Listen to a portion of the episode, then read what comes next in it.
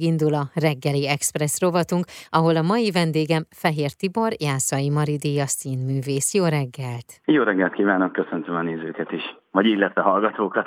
Majd a nézőket is fogjuk köszönteni, Igen, hiszen nem véletlenül... Már a színházra gondoltam azonnal. Így van, hiszen márciusban három alkalommal, 14-én, 15-én és 16-án is látható lesz az átriumban az Őrült Nők Ketrece című nagy népszerűségnek örvendő darab. Nyolc évvel ezelőtt volt a bemutató, azóta megértétek a 150. előadást, majd tavaly decemberben pedig a 300. előadást is. Így igaz. Mi a titka ennek a darabnak? Szerintem a mondani valója és a csapat, a szereplők, akik, akik ezt létrehozták Alföldi Robert vezetésével. És hát az, hogy sajnos aktuális. Sajnos nagyon aktuális, és még aktuálisabbá válik, ahogy telnek az idő. Tehát ez alatt a nyolc év alatt nem, hogy javult volna a helyzet, hanem még romlott, hogyha a darab témáját tekintem. És pont emiatt a darabba folyamatosan kerülnek még be a mai napig mondatok, hiszen ha jön egy új törvény, hiszen ha nagyon sokat valami szajkózva van, akkor az beépül ebbe az előadásban.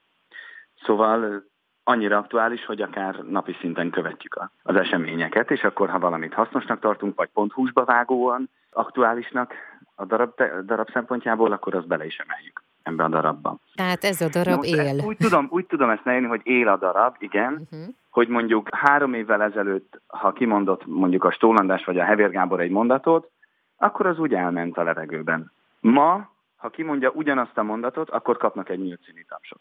Tehát így, sajnos így aktualizálódik folyamatosan a darab. Nem értem, hogy, hogy ez miért probléma. Én nem értem, hogy miért nem szeretjük egymást, és miért háborúzunk, és miért konfliktust keresünk folyamatosan. Uh-huh. Nem értem. Miközben a szeretet szerintem a leges legnagyobb erő ezen a földön, vagy ebben az univerzumban. Erről szól a darab. Beszéljünk akkor erről. Mi a darab témája egészen pontosan? Ha valaki még esetleg nem tudja, de biztos vagyok benne egyébként, hogy már hallott róla, hogy igen, van ez a darab, és igen, ez lehet, hogy egy musical, de azért sokkal mélyebb rétegei is vannak. Hű, megpróbálom akkor nagyon dióhéjban elmondani a, a darab történetét. Van egy pár, kettő férfi, akiknek van egy gyermekük. Egy hölgytől természetesen született, de ez a hölgy hagyta ezt a családot, ezt az apukát, ami tulajdonképpen egy kósza éjszaka hozománya lett ez a fiú, és két férfi nevelte fel ezt a gyereket. Nekik van egy mulatójuk, ez az őrült nők ketrece.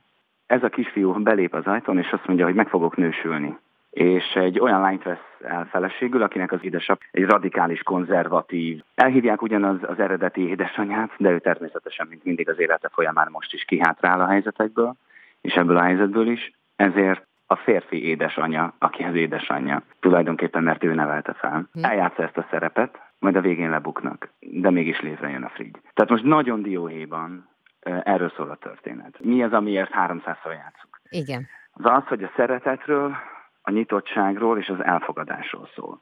Hogy teljesen mindegy, hogy milyen nemű az ember, férfi vagy nő, az a lényeg, hogy két lélek találkozik, és két ember szereti egymást. A szeretet a legfontosabb. Te Zsákobot alakítod ebben a darabban. Ő ki? Zsákob tulajdonképpen a, hát mondhatom, egy cselédlány, a szobalány, aki természetesen nő is férfi. Egy nagyon édes pofa, humorforrás, szívét, lelkét, fogát, körmét nem kímélve él ezért a családért, és szereti a fiúcskát, aki ugye nem sokára megnősülni készül. Én, én nagyon szeretem, ha így úgy beszélhetek róla, ugye, mint Fehér Tibor a Zsákobról. Uh-huh. Nagyon szeretem Zsákobot, mert egy csupa szívember, és egy sérülékeny ember. De hát nem tudok amellett elmenni, hogy ez egy pejföld szerep tulajdonképpen, mert tényleg nagyon vicces.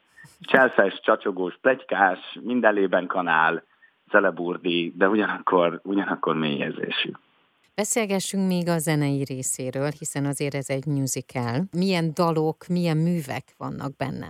Igen, ez egy musical. Csengeri Dani zeneszerző, illetve ő is játszik a darabban is, és Gró Zsuzsanna, ők ketten a, a zenekar vezetői. Ő, a Csengeri Dani rakta össze a zenekart. Profi zenészek, egyszerű hangszerelés, inkább a lokál zene világa felé toltuk uh-huh. el, és ez az Alföldi Robi kérése és szándéka is volt a, már a táncban is ezt kérte akár, hogy ő nem akar egy tökéletes hangzást, egy tökéletes látványt látni, egy kicsit koszos, kicsit füstös, kicsit bóvli, mert hogy nekik ennyi lehetőségük van. Ők egy ilyen lokát tudnak csak csinálni. Mert őket folyamatosan ott van a Démoklész kardja fejük, lehet, hogy betiltják, bezárják, Szóval a zenei világa is egy picit talán ilyen, de, de ugyanakkor meg megtartja a könnyedségét a darabnak, és megtartja a szerethetőségét. Van benne egy főmotívum, ami egy szerelmes dal, ami a Stólandás és a Hevér Gábor közös daluk, uh-huh. amikor megismerték egymást, ez a dal szólt, ez folyamatosan végig kíséri az előadást, fülbemászó, és szerintem szívet melengető. Köszönöm, és szerintem még órákat lehetne erről beszélgetni és kielemezni ezt a darabot, de ami a lényege, hogy minél többször játszátok még, minél többen lássák, és hogy mindenki nyitott szívvel menjen el erre az előadásra. Így van, így van. És mindenkinek tényleg ajánlom, és szerintem ne óckodjanak és ne féljenek tőle. Legyünk nyitottak. Legyen ez a záró mondata a beszélgetésünknek, és ha ma megérte beszélgetni a Fehér Tibivel, akkor legyen ez az a mondat, amiért mondjuk megérte. Nagyon szépen köszönöm. Én is köszönöm, kellemes napot kívánok! A reggeli Express mai vendége Fehér Tibor Jászai Maridéja színművész volt.